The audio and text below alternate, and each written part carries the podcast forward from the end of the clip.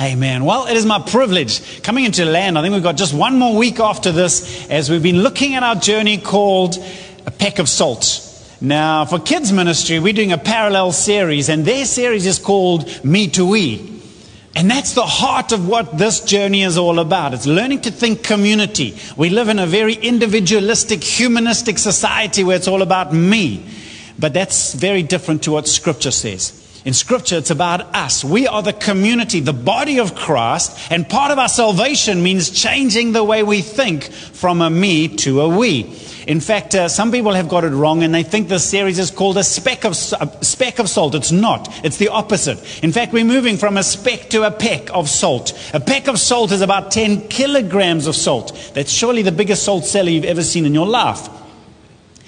Church, this is built on a prophetic word from God. Not a nice little saying, no, no. A prophetic word from God to us as outlookers. Outlook, I want you to eat a peck of salt together. In other words, what God is saying is, church, we need to be eating more meals together. We need to move from a friendly church to being a church of friends. A church who understand community. A church who gather together, who eat meals together, so that we're not just a crowd on Sundays, but we are community of believers together. Amen? So, how's it going? Have you been eating any meals lately with other members of Outlook Church? Not your family members, but other members of Outlook Church. Because that's what God is calling us to. And uh, if you haven't yet, we're going to be trying to arrange some, uh, some creative peck of salt banquets as well. And maybe some of you will begin to host a, a peck of salt banquet, inviting people, some that you don't even know, gathering around and having meals together. But let's focus once again. Why is this so important? Because our God is a God who loves fellowship with his people. I want you to catch this as a revelation because remember, we reflect the revelation that we have of God. We see and reflect. And I want us to see today that the God that we serve is not just a God in heaven up there somewhere who wants to rule from the heavens. Our God loves fellowship with his people. It's crucial that we see that. And, and here are a couple of examples. All the way back in the book of Genesis, it says in Genesis 3, verse 8 Then the man and his wife, Adam and Eve, heard the sound of the Lord as he was walking in the garden in the cool of the day. Isn't that beautiful? You can just imagine that would have been God's routine every afternoon. God would come down and walk with Adam. How did it go today? Did you find any interesting creatures? And he would have said, Father, what were you thinking? I saw this animal today that's got a neck that's literally six feet tall. What, what were you thinking? Ah, the giraffe. Now you can imagine they were talking with one another, fellowshipping together in the cool of the day. In Leviticus 26, verse 12, it says, Ah, God speaking, will walk among you and be your God, and you'll be my people. Isn't that beautiful? This is the God, I'll walk among you, not just God in heaven, but walk among you and be your God, and you'll be my people. I want us to understand that our primary calling, the calling upon our lives out of darkness into light, but the actual primary calling upon your life and my call, my life is actually a call into fellowship with Jesus. That's what you've been called. You've been called out of darkness into fellowship with Jesus. It says in 1 Corinthians 1 verse 9. God is faithful who has called you into fellowship with his son, Jesus Christ our Lord. I love that. God, the Father's calling you into fellowship with Jesus, calling you into fellowship. That's his desire for you and I. When we repent of our sin, the Old Testament, the focus was repenting from sin. Turn from your sins. And yes, we should turn from our sins, but in the New Testament, the primary repentance is not just from sin, but to fellowship with Jesus. In other words, repentance is not just saying, Oh, sorry, Lord, our sin. No, we, we sorry for our sin and we turn into fellowship with Jesus. Because sin always separates us.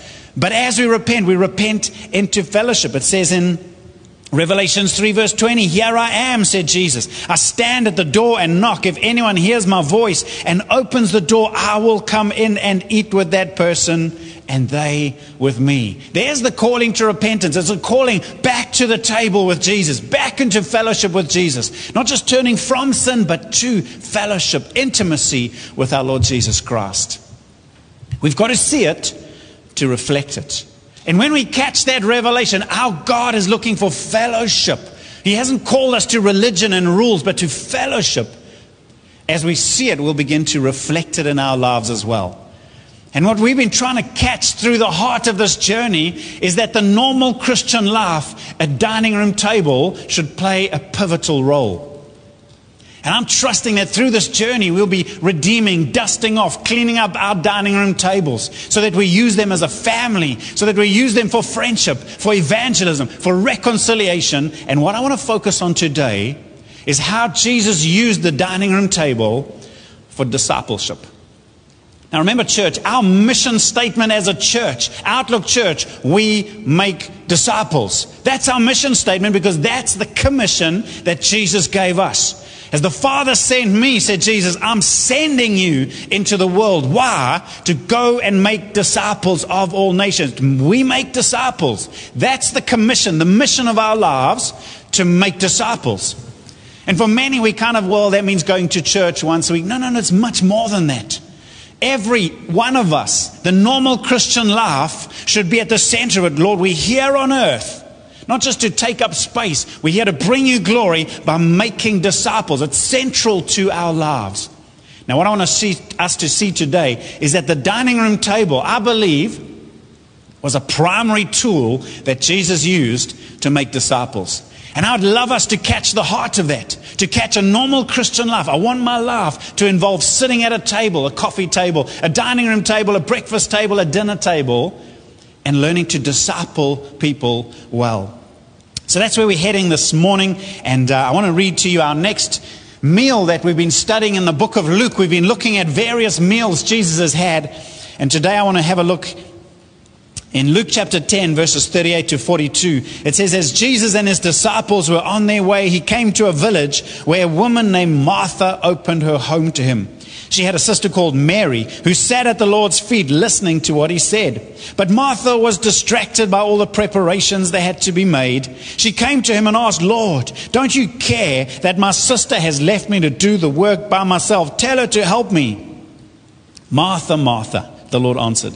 You are worried and upset about many things, but few things are needed, or indeed only one. Mary has chosen what is better, and it will not be taken away from her. We're going to study that passage today and see what Jesus was actually doing around the table was discipling, not just his 12, but Mary and Martha as well. You've heard me quote and reference sometimes uh, John uh, Maxwell. He's, uh, he was a pastor for about 25 years, and then he's now devoted himself to teaching leadership to churches, pastors, and then even into the business world as well. But this guy, John Maxwell, has had on his heart for years to truly bring transformation into nations. And in fact, the doors of opportunity open through his influence. He's met with various presidents who've actually said, please come and help us bring transformation into our nation. And he said, I'll do it, but it's got to start from the top. It's got to start with the president, with the cabinet, with the big influences. And in some of the nations he's worked with, that's literally happened. And they've come up with a system of values to teach people, the influences in a nation, to try and instill good values into that nation. And guess how they've chosen to do it? After all of his experience in research and testing and trying, they discovered the way to bring transformation is not to gather huge crowds and try and teach them, but to gather around dining room tables. In fact, they call them transformation tables. And it's not just hearing one person talk, but it's sitting around a, a, table of 10, of 8 to 10 people discussing and talking. That's where transformation happens. It's not a new idea. Jesus has been doing it did it thousands of years ago, and He's called us as His followers to do the same. So, here at the table, we see relationship. Jesus was invited and Jesus went. He walked through doors of opportunity where there were relational bridges. He loved to sit and have meals with people. I want to encourage you take every opportunity. If you have people around, invite them for a meal. If people invite you, step in. Even if you don't know them, step in. Jesus loved spending time. That's where friendships will be birthed. That's where relationships grow. Discipleship is relationship based training and teaching. And when there's a relationship, our hearts are open to learn from one another, to ask the questions that are going on inside of us. There was relationship around the table. There was also teaching. It said Mary sat at his feet listening.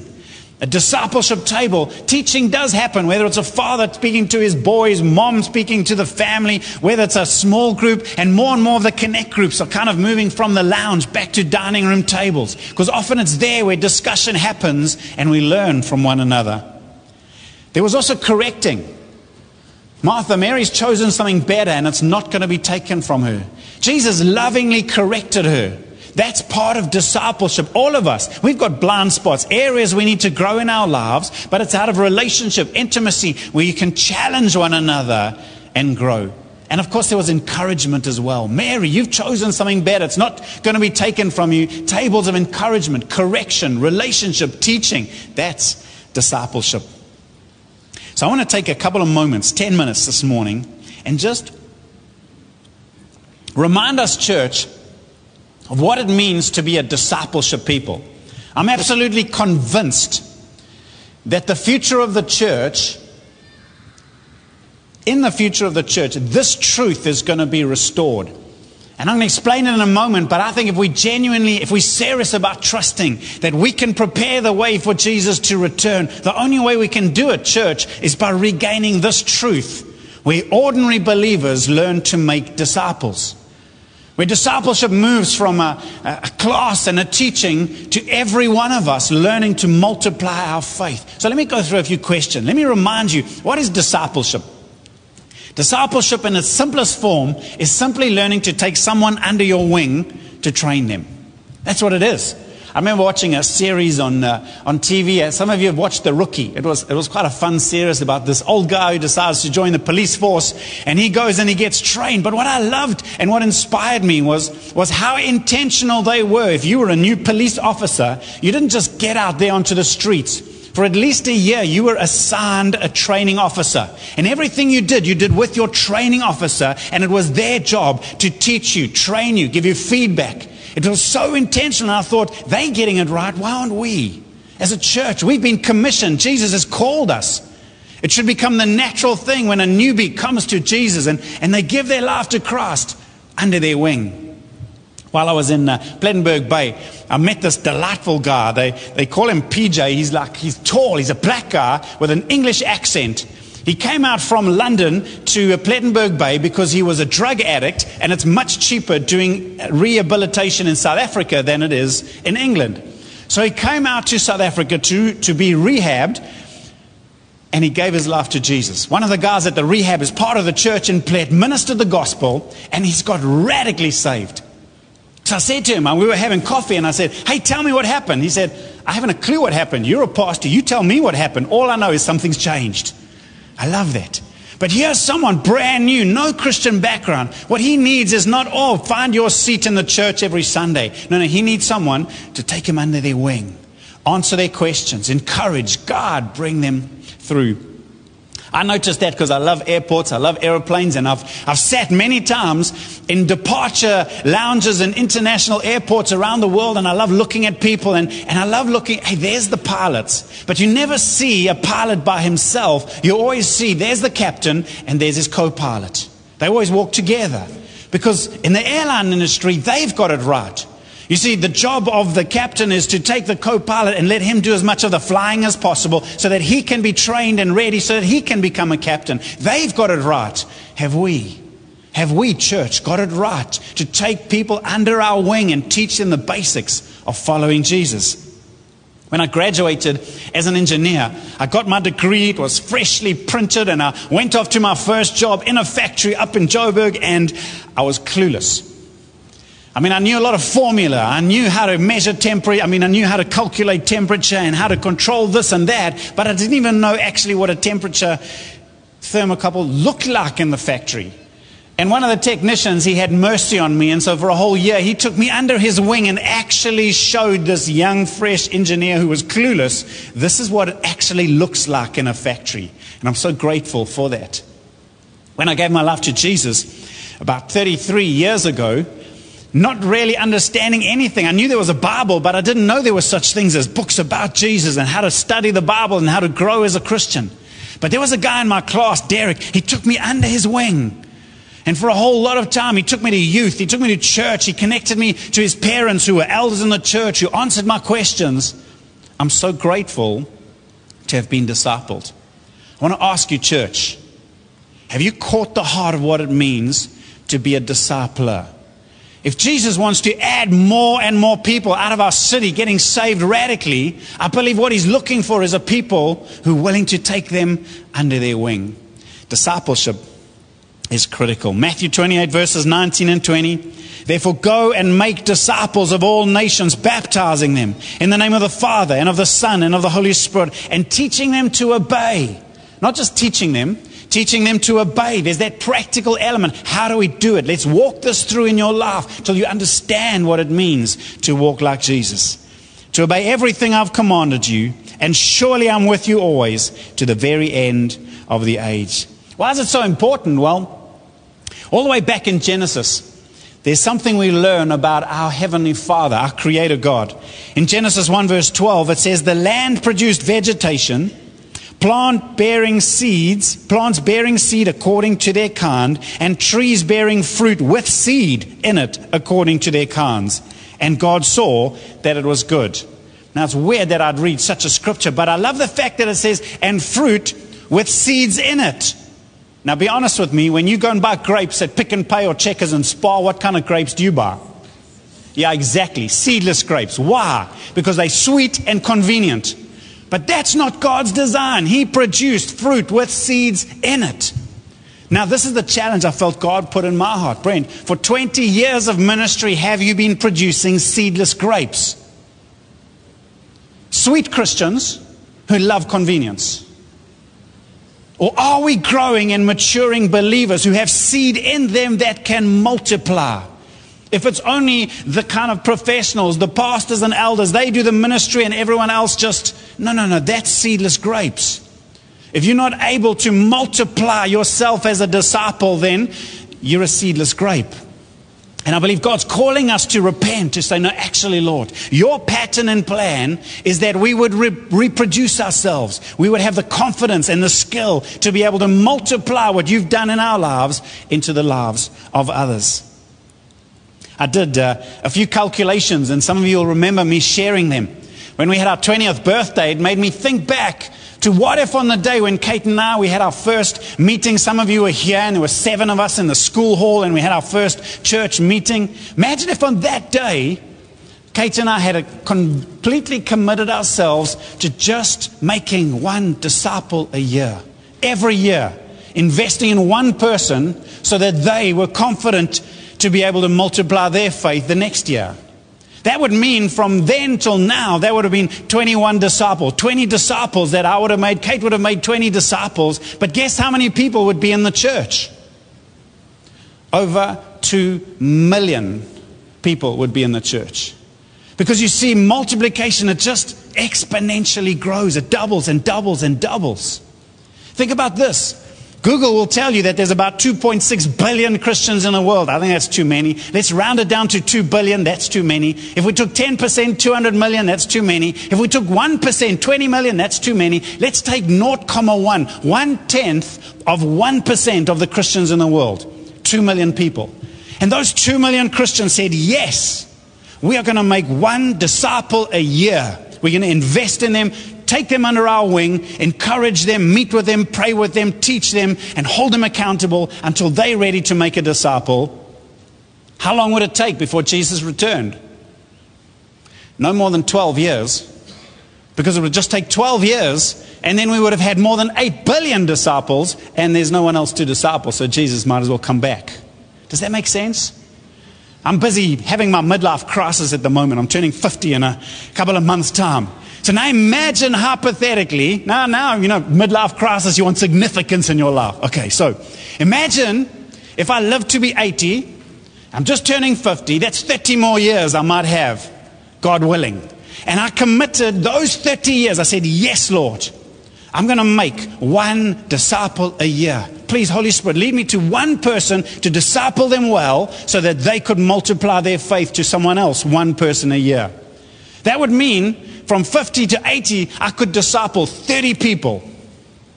But if everyone who was impacted by that decision, because those 30 are also making a disciple a year, and those they disciple are also making a disciple a year, guess how many people would come to my funeral if only those people who were impacted by that decision came to the funeral. We would have a problem with social distancing. It would be over 1 billion people. 1 billion people. If you don't believe me, take out your phone, put it on calculator, put 2 times equals equals equals equals equals equals. Do it 30 times and you'll realize one decision could impact 1 billion people, one disciple a year.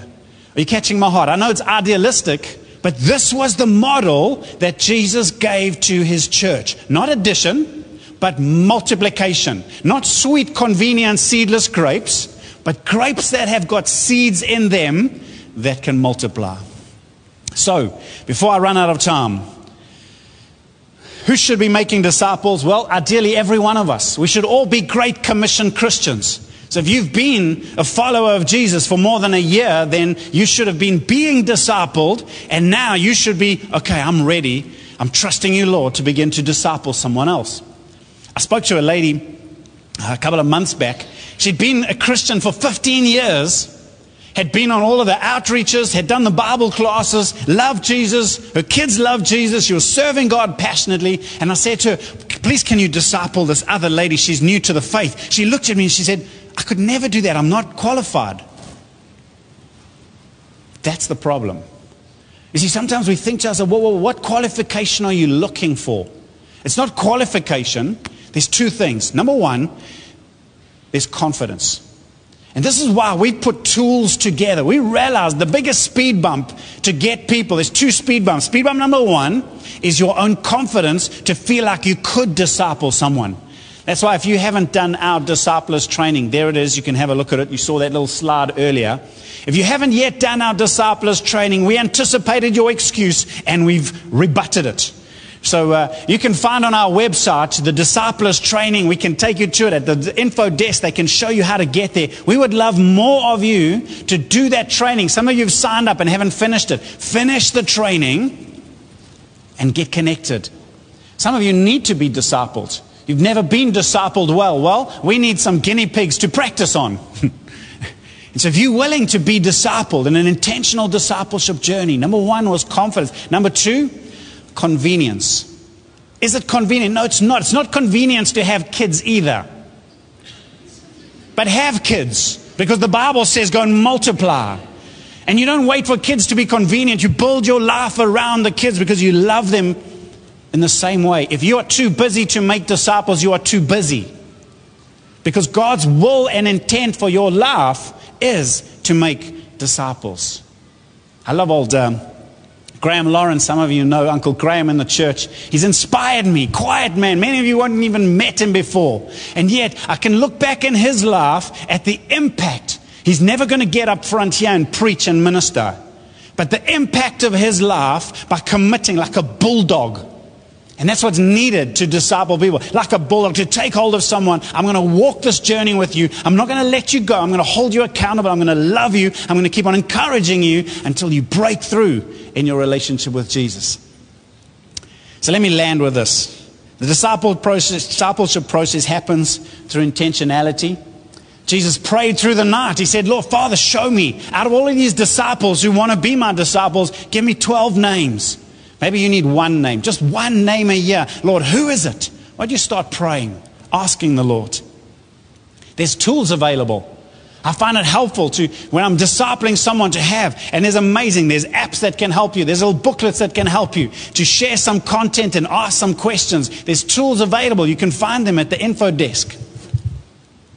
But then, it means adjusting your lifestyle one hour a week not even for the whole year, because you just got to make one disciple a year. Could I commit one hour a week? For me, it was normally a Wednesday around lunchtime to meet with someone for coffee. Meet some guys on a Friday morning. There's the hour, early morning Friday. Quentin, I love it. He was in the habit of coming early. While we're at second service, he would be first service meeting with someone one on one. I see some people after the, the meetings there, they stay an extra hour sitting together, couple with couple or one on one, doing some discipleship together.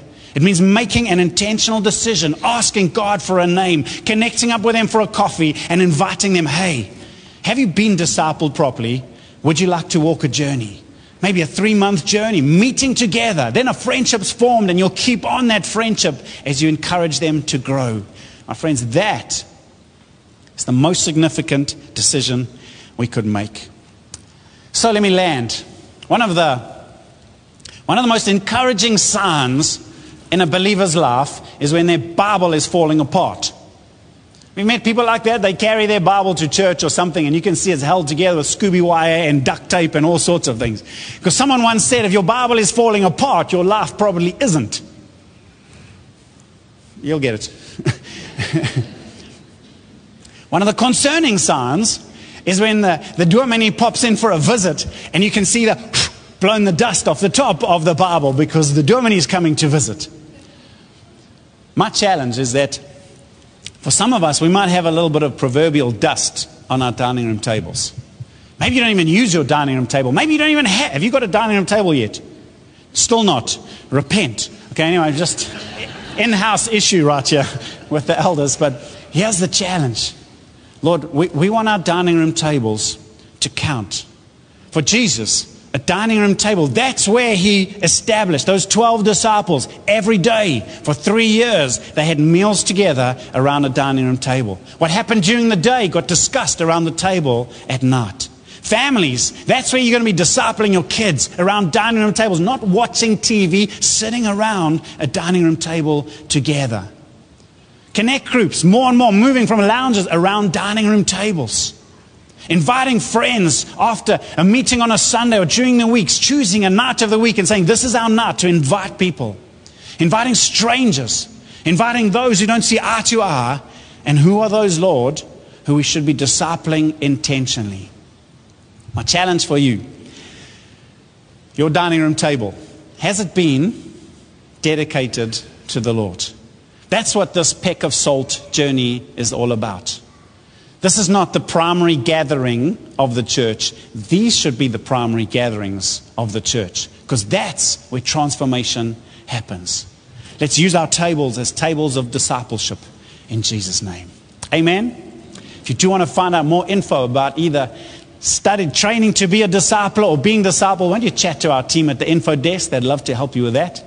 But for the rest, why don't you stand with me now and let's pray.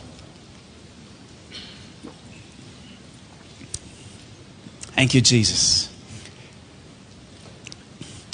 Lord Jesus, you took something simple like bread and wine, and it became the centerpiece of our worship of you, Lord Jesus.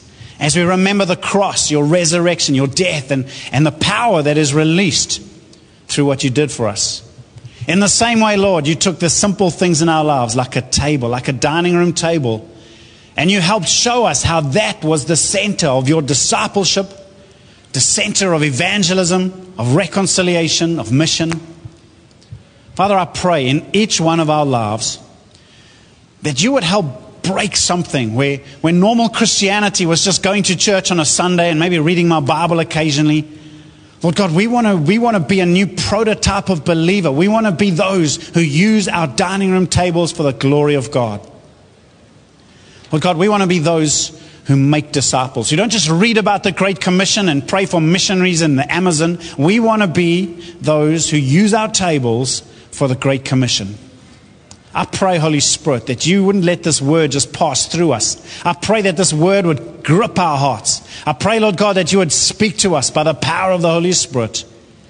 Help us to use our tables for the glory of God. Thank you, Jesus. It's just before uh, I land. I, Remember that scripture I shared? Jesus stands at the door and he knocks. Remember, repentance is not just turning from sin, but turning to fellowship with Jesus. I want to ask you, church, how is your relationship with Jesus? Because if you've drifted or you've never opened the door of your heart, I would love to pray for you right now. Why don't you keep your eyes closed for a moment? You'll know it's you because there is some kind of a knocking. The Holy Spirit does it. There's a knocking that happens inside of our hearts. And if you're at that place where you want to say, The door's open, Lord, I'm humbling myself in faith today, then I'd love you to pray this prayer. You can pray quietly in your heart, but pray, Lord, I'm opening the door today. Lord, I'm bowing my knee before you today. Jesus, I'm submitting to you as Lord and Savior today. I trust you, Lord. and I open up my heart to you. I surrender my sin to you and I turn from my sin. But from this moment on, I'm turning Jesus to follow you. I'm turning Jesus to fellowship with you. I'm surrendering my life to your Lordship. Please come and save me, Lord. Set me free from my sin. Set me free from my past. And as we fellowship together, Jesus, would you use my life for your glory? Thank you, Jesus.